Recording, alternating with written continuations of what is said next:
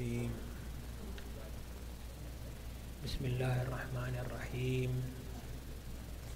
الحمد لله رب العالمين، خالق الخلق أجمعين، باعث الأنبياء والمرسلين، وأزكى الصلاة وأتم التسليم على النبي المصطفى الصادق البار الأمين، حبيب الله ونجيبه وصبيه وخيرته من خلقه أبي القاسم محمد.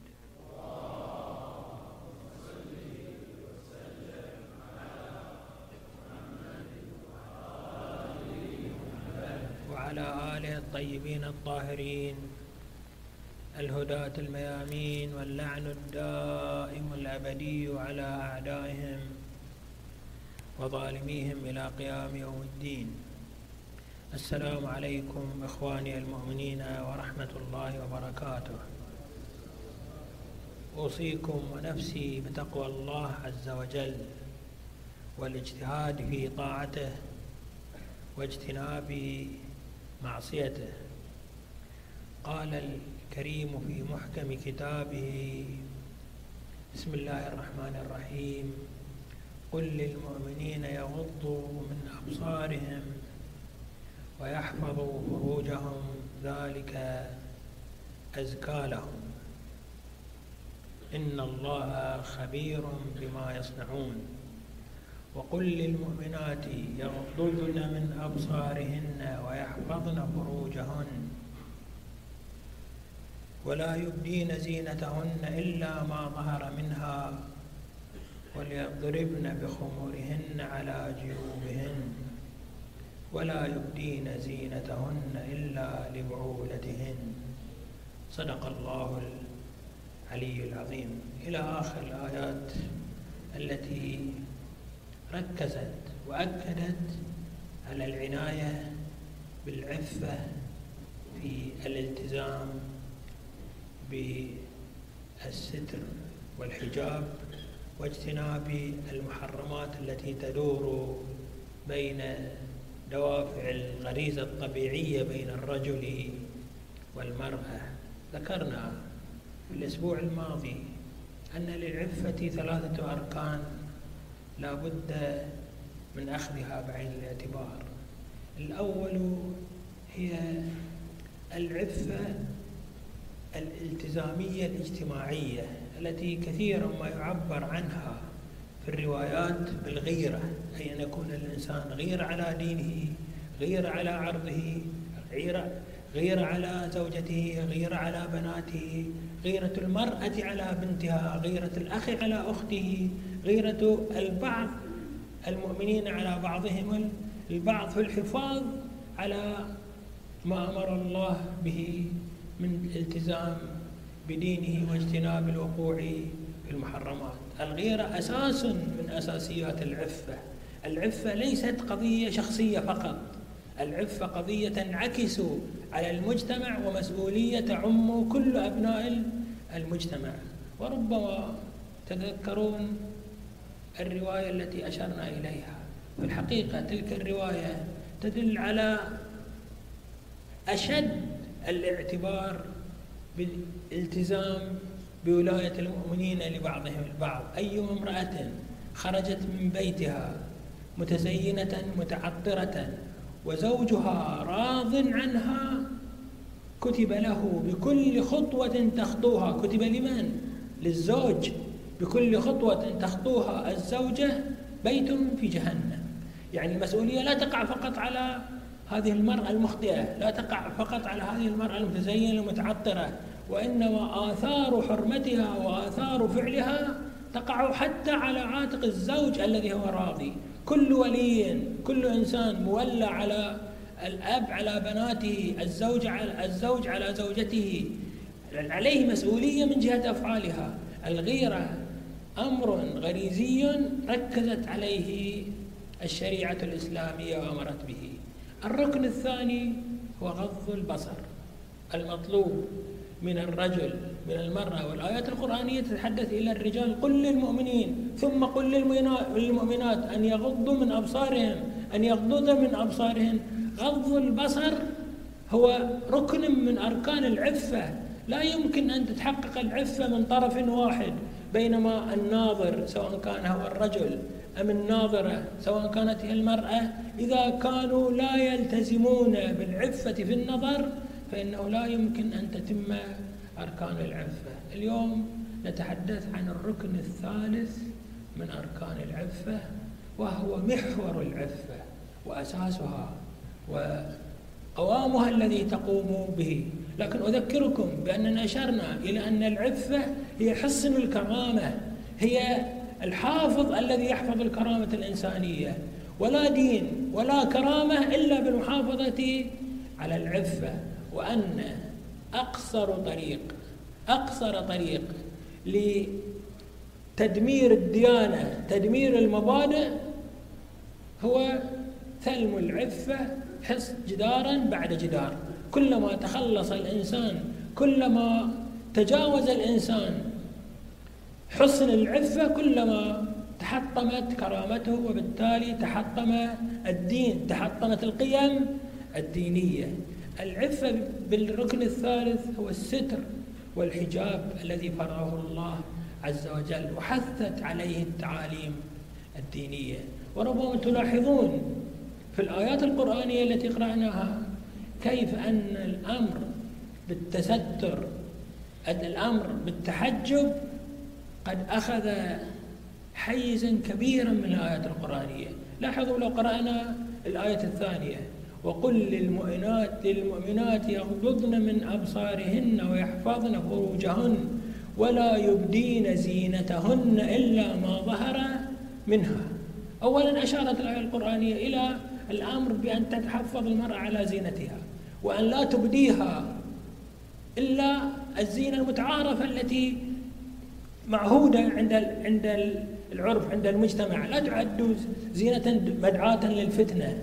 ثم تقول الآية القرآنية ولا يضربن بخمرهن على جيوبهن ولا يبدين زينتهن. كم مرة نأتي الآية القرآنية عن إبداء الزينة؟ مرتين، وبفاصل هي جملة واحدة لا يبدين زينتهن إلا ما ظهر منها، ثم وليضربن بخمرهن على جيوبهن، ثم ولا يبدين زينتهن إلا لبعولتهن أو آبائهن أو آباء بعولتهن إلى آخر من أجازت الآيات القرآنية إبداء الزينة لها. هذا التركيز على الستر والحجاب يعطينا ما هي الأهمية التي يوليها الدين والشرع لحفاظ المرأة على زينتها وعلى مظهرها وعلى كرامتها وعلى حشمتها أمام الأجانب.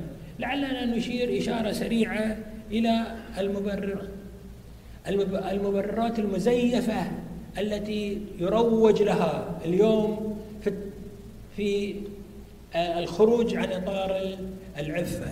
المبرر الأول هو الدعوة إلى التطور والتحضر تحت عنوان الدعوة إلى التطور والتحضر، وأن تكون الفتاة معاصرة وأن تكون الفتاة تعيش في زمانها في عصرها.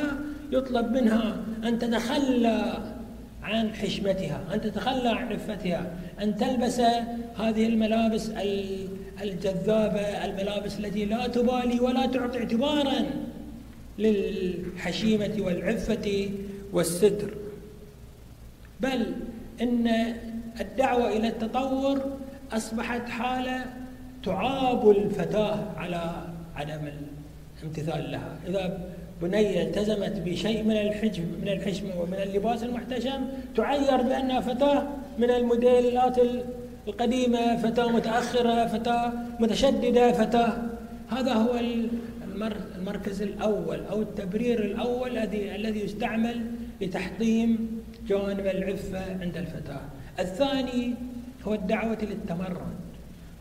لماذا تلتزم الفتاة بأوامر أبيها وأمها؟ هؤلاء جيل قديم، لا تبقى الفتاة خاضعة لأبيها وأمها وتعليمات القدماء والكبار والأجيال الماضية. يجب أن تكون الفتاة منفتحة، الفتاة لا تبالي، لا تعتني، تنمي شخصيتها. تحت هذا العنوان الخداع والبراق يراد للمرأة أن تلغي جوانب الحشمة وجوانب العفة والكرامة الشخصية. المبرر الثالث هو البساطة والسذاجة التي أحياناً ينساق إليها بعض البنيات وبعض المجتمعات المتدينة، أنها يعني مثلاً أمام الأجنبي العامل السواق هذا ليسوا يعني محلاً لل وإنما لا تلبس من الملابس في السوق، مثلاً تطلع على رجل أجنبي ما تعرفه ما يعرفه، ليس له يعني عناية وكرامة حتى تحتشم منه. هذا التبسيط والسذاجة، بل أحياناً حتى الأقارب في بعض البيوت، بعض العوائل مثلاً تقول هذا أخو الزوج أو ابن العم أو ابن الخال أو ممن لا يجوز لها شرعاً أن تتكشف أمامه. بهذه البساطة وبهذه السذاجة البنت لا تحافظ على عفتها وعلى زينتها تحت وطأة هذا التبرير الكاذب والخاطئ. الغرائز هي الغرائز، الغرائز الموجودة عند الرجل العربي هي الغرائز الموجودة عند الرجل الهندي. إذا كان هذا الأمر مدعاة لإثارة الغرائز عند رجل الأبيض، هي مدعاة لإثارة الغرائز عند الرجل الأسمر، هي مدعاة لإثارة الغرائز عند السواق، هي مدعاة لإثارة الغرائز عند فلا يصح أن يكون هذه النظرة مبررة لاحترام لعدم احترام العفة. مسألة هناك أجزاء من بدن المرأة يصح لها أن تكشف عنها، الوجه والزندين لا يحرم الفقهاء، لا أقل أكثر الفقهاء في زماننا أو ربما فقهاءنا المعاصرين لا يوجبون ستر الوجه والزندين، ولكن يجب أن نلتفت إلى عدة أمور في هذه المسألة. الأول أن الذي يجوز للمرأة أن تكشفه هو دائرة الوجه، لا ما فوقه وما تحته. يعني بعضهم باعتبار أنه يجوز لها كشف الوجه شعرها نص يبين، بعد تحت رقبتها مثلا تحت الذقن تحت الرقبة أيضا يبين، باعتبار أن الوجه يجوز كشفه. الزند أن الوجه يجوز كشفه، أن الزند لا لا يجب ستره، فتمت مثلا ملابسها خصوصا ما ينقل عنها الملابس الحديثة والعباءات الحديثة ترتفع إلى نصف اليد أو ربما حتى أزيد من ذلك، كله باعتبار أن الزند لا يجب ستره. لا، يقتصر فقط على دائرة الوجه وعلى الكف فقط وليس بقية بقية اليد. النقطة الثانية أنه يجوز كشف الوجه ويجوز كشف الكف، ولكن بدون تزين يثير الريبة، مو تحط في وجهها من أنواع التجملات والتزينات والمكياج وأمثاله ثم تقول وجه جائز كشفه. لا، مو جائز كشف هذا الوجه، جائز كشف الوجه الذي ليس فيه هذه الزين، هذه المدعاة للفتنة، المدعاة للفت النظر، هذا جائز. أما مطلق التزين في الوجه وفي اليدين غير جائز للمرأة أن تضع على يدها أنواع التزينات ثم تخرج بها إلى الشارع، أو تضع على وجهها أنواع المكياج وأنواع ثم تخرج بها إلى الشارع وتقول الوجه واليدين يجوز كشفهما. النقطة الثالثة هو أن صحيح يجب ستر البدن، وبعض الملابس تستر البدن، تستره بمعنى ما يبين البدن، مثل القميص مثل السروال، فهو لا يبين البدن صحيح مستورا ولكنه يجسد البدن، تظهر مفاتن المرأة في بعض أنواع اللباس كما أشرنا، مثل القميص الضيق أو البنطلون الضيق، وهذه تعطي من الفتنة أحيانا ما لا يقل ما لا عن كشفه، يعني هي لابسة ولكنها في الحقيقة أشبه ما تكون بالعارية. إذن يجب أن يراعى هذا المقدار من من الستر. الآن سوف أشير إلى بعض الظواهر، طلبت من بعض الأخوة أن يلخصوا ما يرونه وما يتبين لهم من وسائل مظاهر الخروج عن العفة، فنقلوا لي جملة من الصور أنا أختصرها في ثلاث أنواع.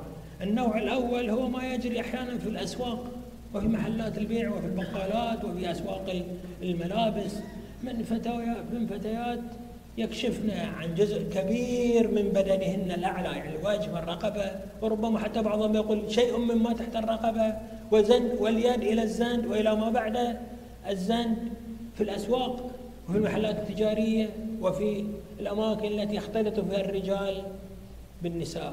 يجب على المجتمع المؤمن أن يكون حذراً من أمثال سريان أمثال هذه الأمور.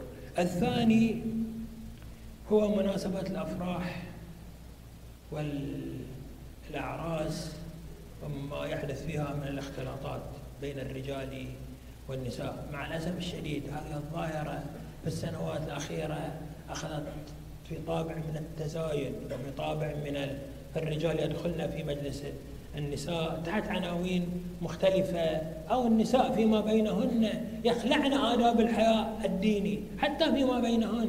لا يجوز للمرأة أن تتصرف بتصرفات تكون مثيرة للفتنة حتى فيما بين النساء. فالأعراس والمناسبات الاجتماعية يجب أن يراعى فيها جانب الستر والعفاف. بالطبع ليس المقصود بأن يصبح المجتمع مجتمعاً لا يظهر الفرح ولا السرور ولا المشاركة في الأفراح، ولكن لا يجوز أن يخرج عن حدود الشرعية. المظهر الثالث الذي نقله كثير من الأخوة أنه ومع الأسف الشديد في بعض المناسبات الدينية ذات الطابع الديني التي تقام للثواب والأجر ولإظهار الفرح ولإظهار السرور والمحبة لأهل البيت عليهم الصلاة والسلام، أو لإظهار الحزن كما في عاشوراء، إظهار الفرح كما في أيام المواليد وفي أيام مثلا المعروفة بنصف رمضان أو نصف شعبان. هناك تجاوزات كثيرة، والمرأة تعتبر أن تلك المناسبة فرصة مثلا أو لإظهار مشاركتها لأهل البيت، ولكن حينما تخرج هذه الأمور عن آداب الشريعة فهي تناقض الأهداف التي أقيمت من أجلها. هي مقاومة من أجل نصرة الدين، هي المقا... هي مقاومة من أجل إعزاز الدين، هي مقاومة من أجل نصرة المذهب وأهل الحق وأهل ال...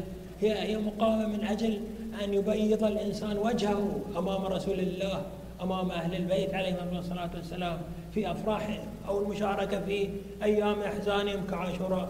هذه الأمور لا يجب أن تنقلب إلى ضدها، من الإساءة إلى رسول الله، الإساءة إلى الإمام الحسن عليه الصلاة والسلام، الإساءة إلى الزهراء صلوات الله وسلامه عليها، الإساءة إلى الإمام الحسين صلوات الله وسلامه عليه. يفترض فينا كمجتمع مؤمن أن نأخذ